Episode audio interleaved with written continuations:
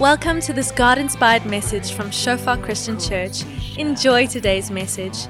May you experience the presence of our Father, and may you grow deeper in your relationship with Him.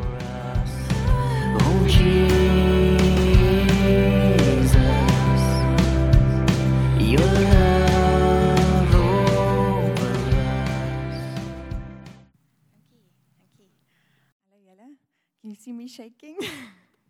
Okay. Always nerve-wracking to do this, um, but hello, welcome on Mother's Day. It's lovely to see you all here. Um, I I think before we start, I'm just going to open with prayer, and then I'll share something, and I'll tell you where it comes from. Father, I just want to give this morning to you, Lord. I thank you that we can spend time around your word, and that you can, you know, I just ask, Holy Spirit, that you will bless this time together, and that your Spirit will help us to see and hear the things you want us to take away today. Father, we welcome you in this place. These are just words, and I really pray that you will bless that you'll bless this time together. In Jesus' name, amen. Okay, so this, the the message that I'm going to share today is not entirely mine. So I'm going to say that because I want to tell you where it comes from.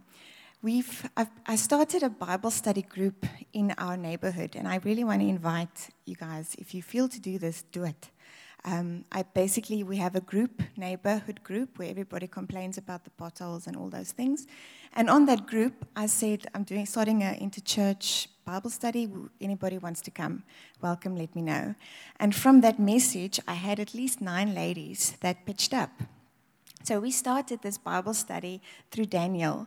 And it's been personally, and also I think just the way that, that the whole Bible study is, it's been such a blessing and such an encouragement as women to dive into Daniel and to say, Lord, how do we how do we do life when we are lost in Babylon? And that's where the name comes from.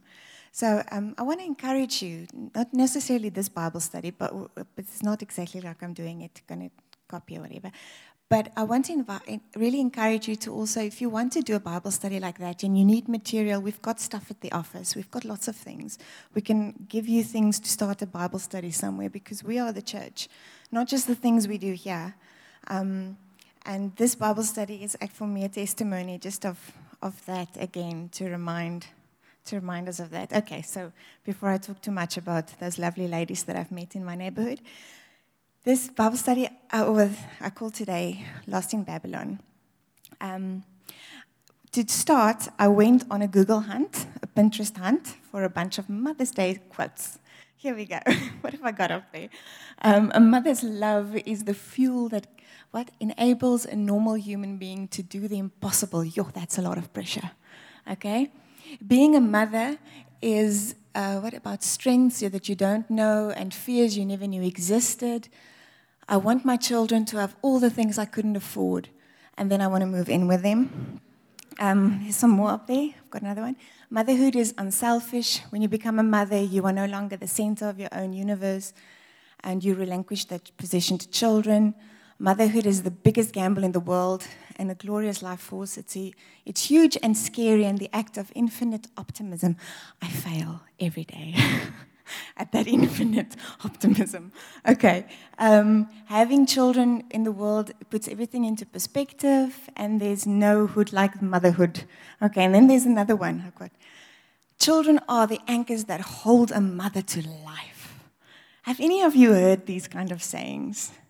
That our culture, and before I go further, I just want to say the heart of my message today is not to bring some kind of condemnation or guilt. It's more to open our eyes, because we are living in a culture where there's a lot of stuff that's said all over the place, and it influences who we are and who we think we should be. It sets a measurement tool. It sets a compass that we are trying to align ourselves to, and often fail, because none of the, I don't know about any of the other mums, but I'm not that stuff. Um, there's there's a lot of things out there that people tell you to be, and we fail. And if we measure ourselves against that, then we then we're in trouble. So my next one is my favorite. Oh yeah, well let me talk about this one first. I switched them around. I see. Of course, after the beautiful images of motherhood and how beautiful it is. Moms all want their bodies back and they go on diets. And there's this social media pressure that moms should look like that. I think it's Jennifer Aniston. No, is it? Who's that lady that I got there? Um, beautiful, the Princess Kate with who comes out of labor with makeup on and a beautiful dress. And there's this image that mothers should be like this. There's this image that we are supposed to be. Next one. Next one, Superwoman. Oh, I love this image. I love it. We are supposed to be these amazing people. Part of me cringes every time I hear one of those Superwoman, um, supposed to be encouraging things, but I'm like, why do we worship this? Why is this okay? That we are okay with the way the world is looking at motherhood and at womanhood. So I, the part of this message is really just to open our eyes to our culture, because it's culture is more than just these kind of things. Now, if I'm talking about culture, where did I write that summary down? Oh, I don't know where I did with that piece of paper. Um, no, it's not that one. It's this one. There's like pop culture, which is a lot of the stuff I've got on here, popular culture. There is social culture. Now, I, I named these things myself. They're in a book. Social culture, what I mean with that is, those of you who are moms, and this is not just to moms, so this message is not just focused on moms, you'll, you'll hear. But social culture for me is um, when you arrive at school and you see the beautiful moms with the perfect hair and makeup coming out of the car and the kids are all nicely dressed and the packs are... There's a social culture and expectation sometimes that we get around us and we feel we should be like that. I must have a Fortuna and my kids must sit in, you know, in that... In that pecking order, and I must drop them off in my gym suit with my hair tied up. Just not, I'm not, I can't go to the gym because it's because of the way my mornings work, and I really hate the gym, um, side note. But I have no problem with moms who love the gym. Okay. Um, I'm just trying to illustrate that sometimes we notice things around us that want to tell us this is how it should be. And unless we're aware, we fall into those traps of measuring ourselves. Cultural culture, I didn't know what else to put it, cultural culture is Afrikaans. There's a specific way that mothers have been through the ages or through our culture. Every culture, I think, has a way that they see a mother should be or a woman should be. And we should be aware of that because it shapes the way we measure ourselves and, a little bit deeper, our identities. And we'll get to that. And then also, just as a side note, there's a church culture. Um, I've sadly had conversations with, in church settings where there were conversations that, you know, if you're a Christian, you must have normal labor and you must breastfeed. Making all of these legalism rules around how a mother should be, and it becomes accepted in a certain circle. And it actually causes a lot more, um, what's the word, condemnation, than actually supporting each other for our own role and the way that your life grows with, with the way so with where things are um, in your life and your choices that you have to make. So I want to say that because we need to be aware of these things. Having said that, let's jump into Babylon quickly.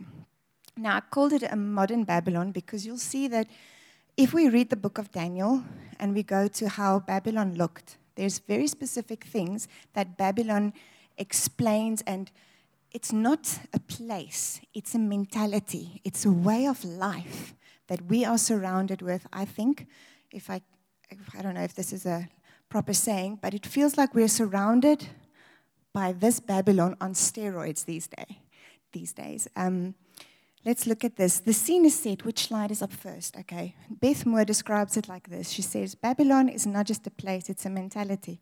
She's popular, she's desirable, she's intoxicating, she's religious, but she's so religious that you don't even know what she believes anymore because everything goes.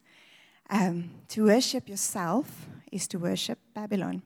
To worship Babylon is to worship the king, self. Um, she's dressed for success. She looks beautiful, but underneath she's a mannequin. And the one pulling her strings is the devil himself. Our society, now just quickly before I read into this, the context of where this happens is it's six hundred five B C. Babylon was an incredibly um, affluent city. I didn't know these things before I went into this study. I really found it really interesting how they explain what the city looked like. It had like two walls. It had three palaces. It was amazing. There were leisure things. There was this huge place of great jobs, great comfort, and great pleasure. Anything I want goes. They had lots of gods. They had lots of freedom. And they had lots of comfort. Okay, so Babylon just, I think I've got a few things up there. I'm not going to go into it too deeply, but the, the background here is um, Babylon, the, the, the, the king of Babylon, Nebuchadnezzar, went and took the Israelites captive. Now, the, he did it in a very cunning way, which is how the devil works. He went and he pretended to be interested in the king's disease, and then he saw the treasures, and then he got him, and he took everything, and he stole the treasures and took it all back to Babylon. Everybody went to Babylon. And um, what I just want to say is like a summary that I found as the culture of Babylon as a backbone is that it's described in Isaiah forty-seven, verse eight and ten, as, I am, and there is none beside me. That's the culture of Babylon. Who else is I am? God. God is I am. That's God. Babylon's culture is exactly against who God is, because Babylon's culture is, I am God. I am, and there's none beside me. Well, I want what I want when I want it, and I'll feed me when I want. That is exactly the opposite of who we serve, where God is, I am. And I want to say that because that's the backbone of this culture that we see around us today. Okay, so in this culture, Daniel one. In the third year of the reign of the king, Nebuchadnezzar came to Babylon and besieged it, and the Lord delivered the king into his hand, along with some articles of the temple of God. Now, these articles were holy articles. They come from the temple of God, okay? These he carried off to the temple of his God in Babylonia and put them there in the treasure house of his God. Very um, blasphemy, as, as I thought in the word, but disrespectful. Then the king ordered that guy, chief court officials, to bring him into the to bring into the king's service some of the Israelites from the royal family and nobility, young men without physical defect, handsome, showing aptitude for every kind of learning, well-informed, quick to understand, qualified to serve in the king's palace. He was to teach them the language and the literature of the Babylonians. The king assigned them a daily amount of food and wine from the king's table, and they were to be trained up for three years. And after that, they will work for the king. Now, among these were Daniel, uh, the, the other names. Okay, skip, skip, skip. Um, the chief official gave them new names. Daniel is now, and I'm just going to skip all those things. Um, all right, so they got new names, and then Daniel resolved not to defile himself with the royal food and the wine, and he asked the chef, the chief official, for permission not to defile himself in this way. There's so much to unpack in Daniel in the book. I'm not even going to go there. I'm just going to touch on this first, these few verses, because this is what surrounds us every day. Let's look at what they say the culture is. They took holy articles from Jerusalem and placed them in the temple of their gods. They treated unholy things, they treated holy things as unholy. As I'm going through these examples, I want you to think about things around us. What do you think is holy? But if you look at the culture around us, you can see it's not treated as holy. Um, simple thing is people's bodies. For me, if you look at the pornography industry, and there's a, but that's just a, one specific area. There's so many stuff that God has called holy, and what does holy mean? We'll get into that a bit later as well, but it's separated, separated onto God. So holy means something has a function that God gave it, and it is separated for that. It's not supposed to be used for any other whatever thing. Okay, so that's one thing we learned from this culture. They look at the best. They want the best. Ne? They took attractive, smart, young men from nobility, not just any bloodline here. You have to be important from that bloodline, to Babylonian. And what do they want to do? They want to raise them up in the cultural propaganda. now scholars say these boys were probably about fifteen years old. Now, think of the setting that I've told you about now in Babylon. It's anything goes. A lot of, you know, you can drink. There's lots of um, orgies happening. There's lots of stuff. Now, the these teenage boys are being brought into the king's house, and they have freedom to partake in this. Teenage boys being raised up to be in the culture of Babylon, because then they will be the new leaders of Babylon. Do we see that around us today? How our children are being indoctrinated into a culture that is not the way God wants us to live. The thing that I really, that gets to me about this, having worked with teenagers, is how incredibly hard have their parents, did their parents work to disciple them, so that these fifteen-year-olds went into that setting and Daniel said, I will not defile myself. At fifteen. He could know who he is, and we'll get to that. But so, anyway, back to the culture. They put high propaganda, high value on these perfect things, and we get the same. Like I said in those other slides, moms, you have perfect hair, you know, your skin, your clothes, the cars. We, there's a lot of value placed on, on, these, on these labels. Do you have a degree? Did you go to matric? Whatever. All of these labels, badges, badges, badges. I'm cool. Um, Then this culture is a friendly captivity, because it doesn't force you to do everything, and what it gives you is fun. um, they were invited to eat the food from the king's table, which is probably amazing food. And Daniel said no, he's not going to eat that, because he knew he was a Jew, and he had certain food that he wanted to honor. He had certain cultural things that he wanted to honor. Um, Now, the thing is here, and I just want to say a side note, we are not Jews. So when we're talking about food and cultural dress and all those things, we don't have a Jewish way like, like he had that told him exactly how to operate in these things, which makes it harder for us because we are technically Gentiles. But we still need to figure out what this looks like. And the, the hard thing for me here is, what are you worshipping when you're allowing these, these things around us? Um, I, there's a lot of things where sometimes you go to, I'm, I'm a coffee lover myself. I'm just going to quickly jump into the coffee conversation. There's a lot of places where if we go there, the importance of the goodness of the coffee value, validates the social event. And then I ask myself, did we just worship coffee? No, there's nothing wrong with coffee. I don't want to say that. But there is a place where sometimes our culture is placing an incredible high standard on things around us that we get numb to. And we don't see that these things are actually taking the place of God.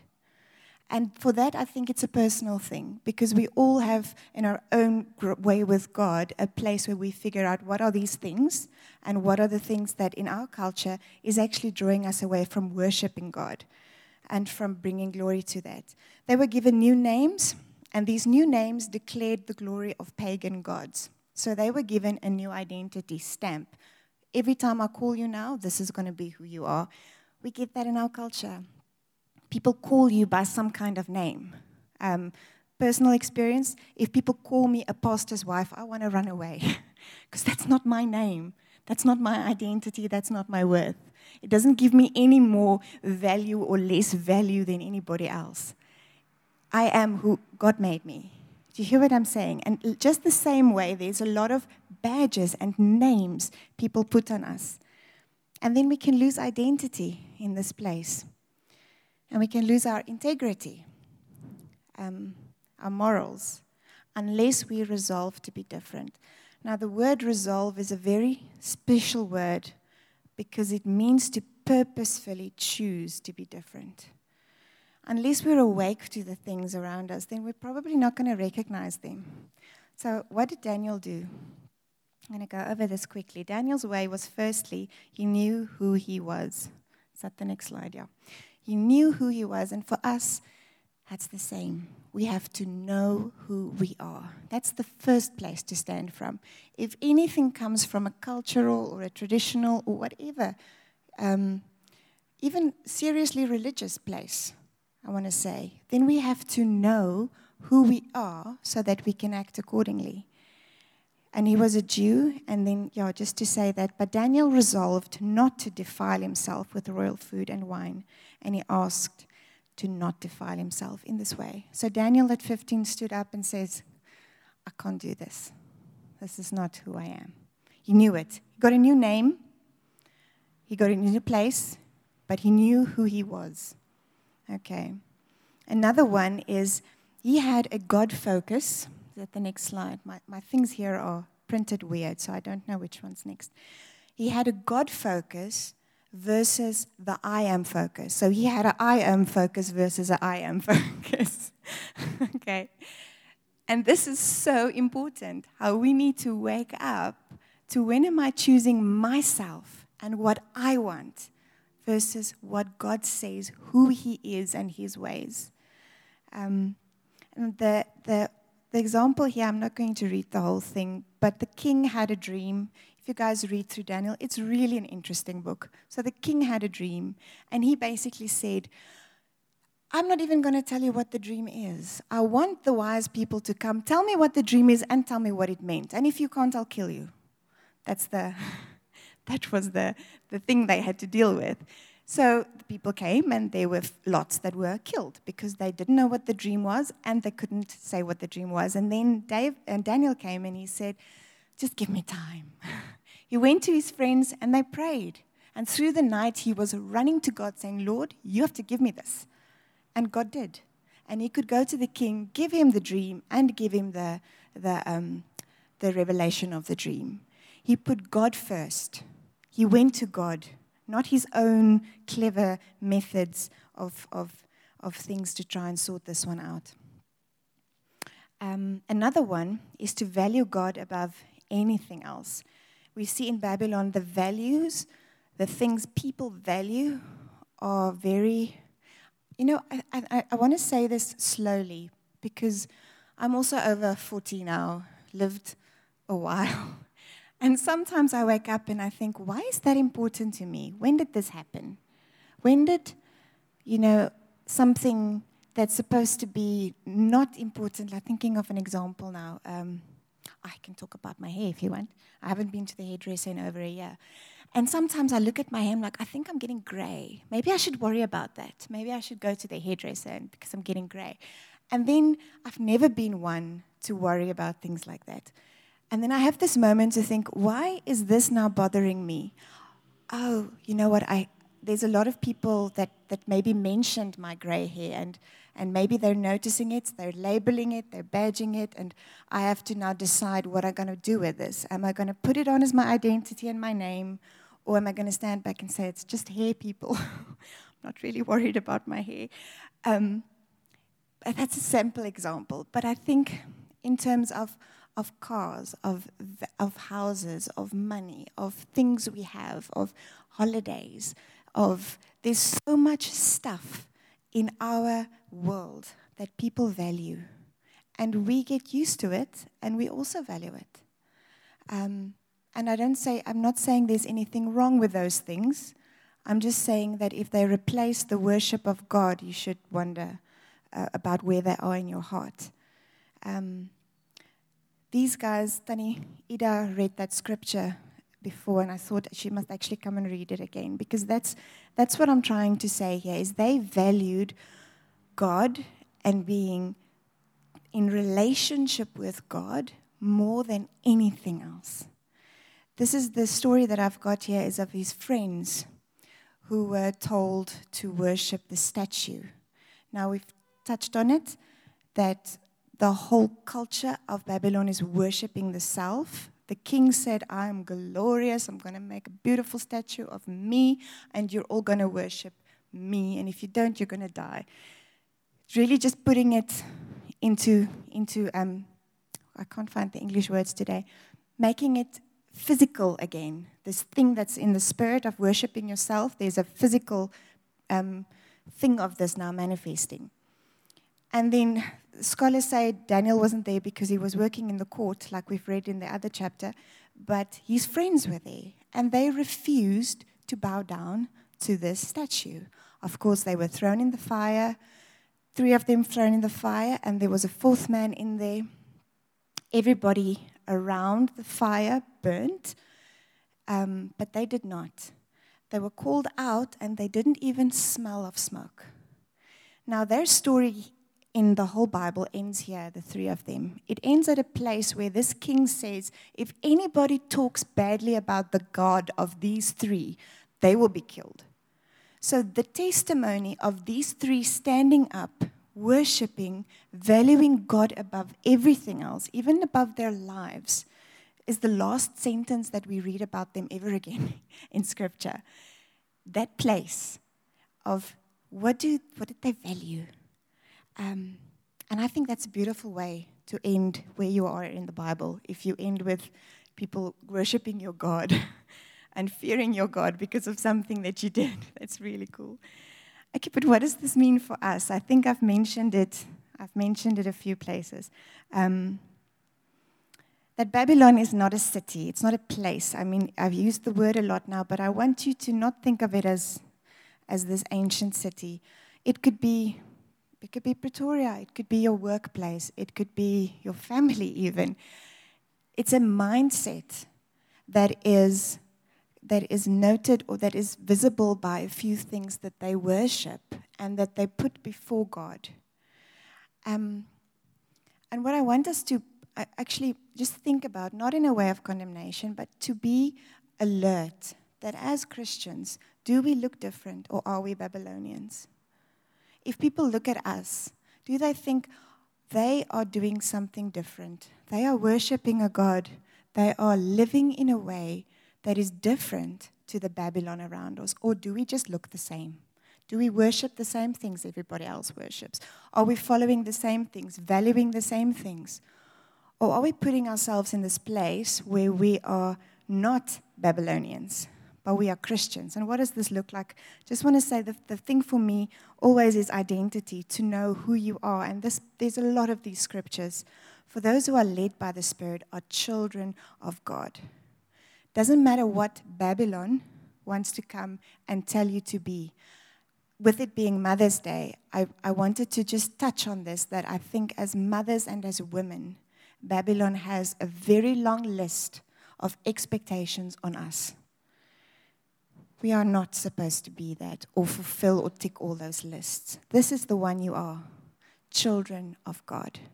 And what does that mean? Second Chronicles says, my eyes will be open and my ears will be attentive to the prayers offered in this place. I've chosen to consecrate this temple so that my name will be forever. My eyes and heart will always be there. This is just, a, I want to just touch quickly on consecration for the next one. I'll link them now.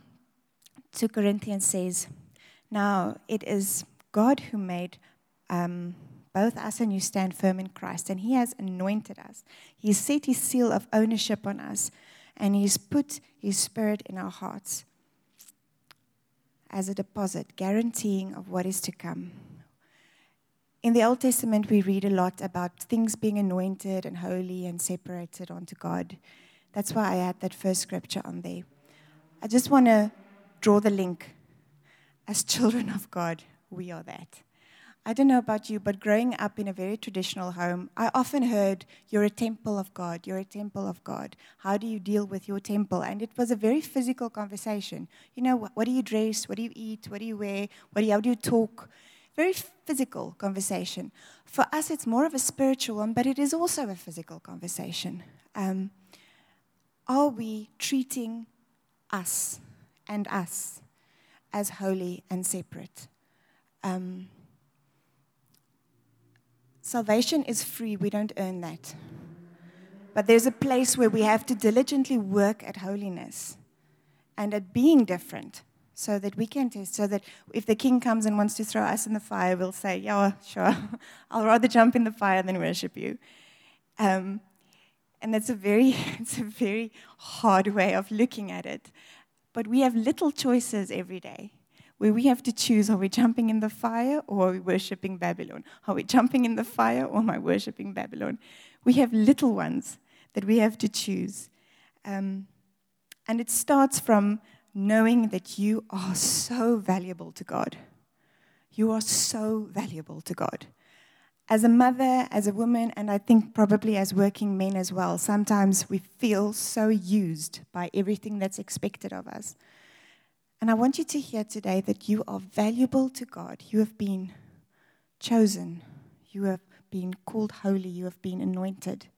And we can put on that clothes in the spirit. It's a spiritual thing. It's not a physical wardrobe. To be that, so that we are not Babylonians, but that we are Christians. Um, I've got another scripture up there. Do not conform to the pattern of this world, but be transformed by the renewing of your mind.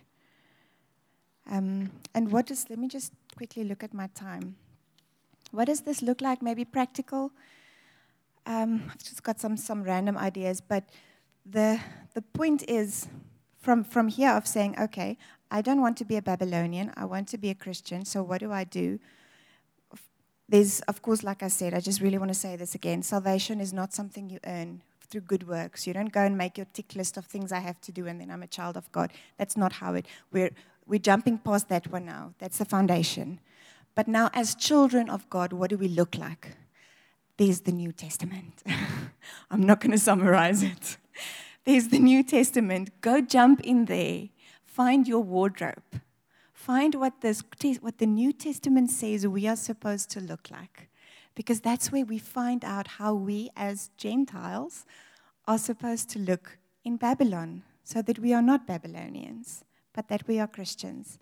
Um, some random things I've got here is maybe sometimes just to switch off distractions and focus on God. To know that you have to say no to things. Boundaries. Sometimes we need to say no. Um, A Sabbath, or the concept of a Sabbath, to actually rest so that you have time to rest, to prioritize things and to make sure that the things that's in front of you is really something that's honoring God. A hard one is to find joy in your salvation and not in the world around you. That we don't find joy in the stuff we have, but in our salvation. Um, and that identity is not what you do.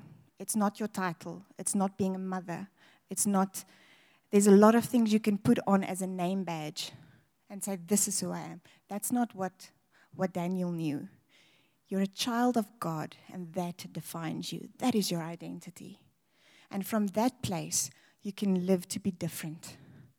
Um, and I actually just want to encourage moms today that we don't need to try and be that superwoman that I had in that slide.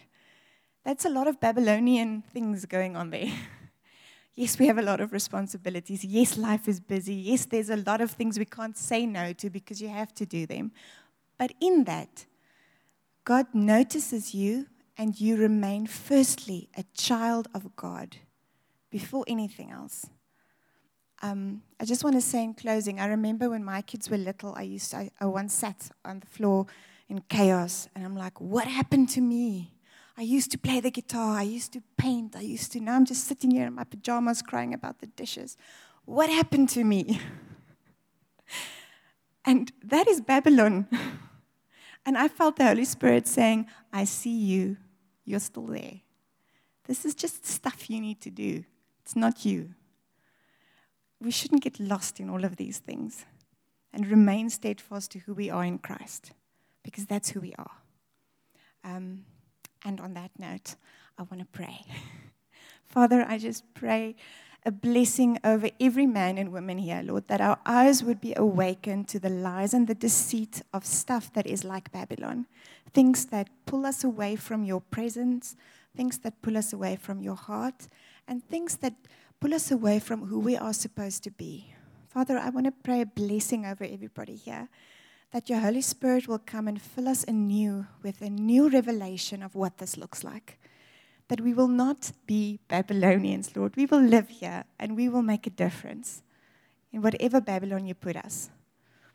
But that we will worship you first, and like Daniel, we'll be able to say, I choose my God first.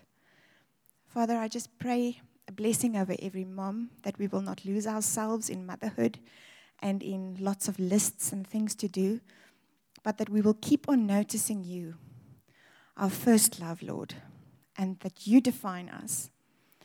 And I thank you, Holy Spirit, that you are that you are with us and that you are good. In Jesus' name, Amen.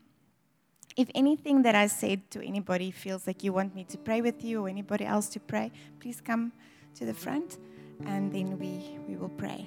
Okay. And thanks so much, Anita. Please stand. We're just going to just, um, yeah, just one or two things I also feel we should pray through. Father, we thank you so much for this word, Lord. Um, we thank you for the blessing that you minister to us through Anita. And we, you know, we thank you, God, f- that each of us here, your word says you've called us by name.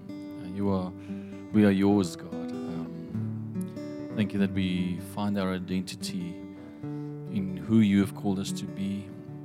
And we, we qualify for the life you've called us to live through the blood of Jesus. Nothing that we can do can qualify us for that, Lord. And we, I thank you, Lord, that you speak your peace over every person right now, Lord. Now, and as every eye is closed, I just sense that if, if you're here this morning and you, um, you've, you're not yet secure in that identity that is in Christ, I really feel that the Father wants to affirm you in the identity that He has for you. Not the identity or the just the image of what the world wants you to be, but what He's called you to be. And I also want to pray, if, while every eye is closed, if you're here this morning and you've not yet found that foundation um, in serving Christ, you've not yet accepted Him as your Savior, uh, I believe He's inviting you this morning to to run to Him. So if you feel far from God this morning, if you feel that you know that you, you're not right with Him this morning and you want to make right with Him, you want to step into a relationship with Him, you want to repent of your sin and you want to turn away from your sinful life, and you today, you know, you want to follow Him as King and Lord, as Savior, it would be my privilege to pray with you. So as, as eyes are closed, if that's you this morning and you want to take the bold step, why don't you raise your hand briefly? I'd love to pray with you. Is there anybody like that? Thanks so much. Okay. Okay, great. And also, also feel to pray. Thanks. You can lower your hands. Thanks so much.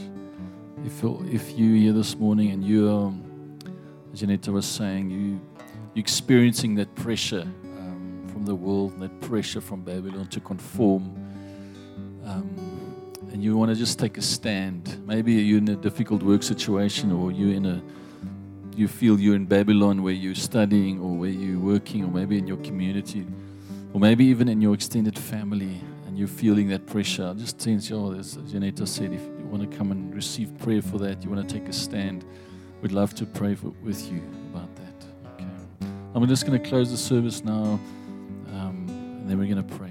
Father, thank you, Lord, that your hand is upon each one, and we pray that even as we go into this week, Lord, that, that we would be salt and light, God, that we would be deliberately choosing to be different, Lord, deliberately choosing to walk in your ways, Lord, not the ways of the world, deliberately choosing, Lord, not to be conformed to the world, but be to, to be transformed, God, in Jesus' name. And we pray that your name would be lifted high in the way that we shine your light, that your kingdom would come in and through our lives this week, Lord, in the name of Jesus.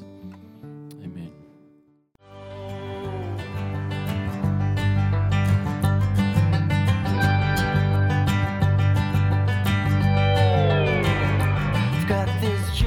Thanks for listening to this message from Shofar Christian Church. We believe that you enjoyed your time with us, establishing God's kingdom and His glory in your life. For more info, call us on zero one two, three six two, one three six three. Email us pretoria at shofar online dot org. Browse our website w w w dot shofar online dot org or like us on facebook dot com forward slash Shofar Pretoria.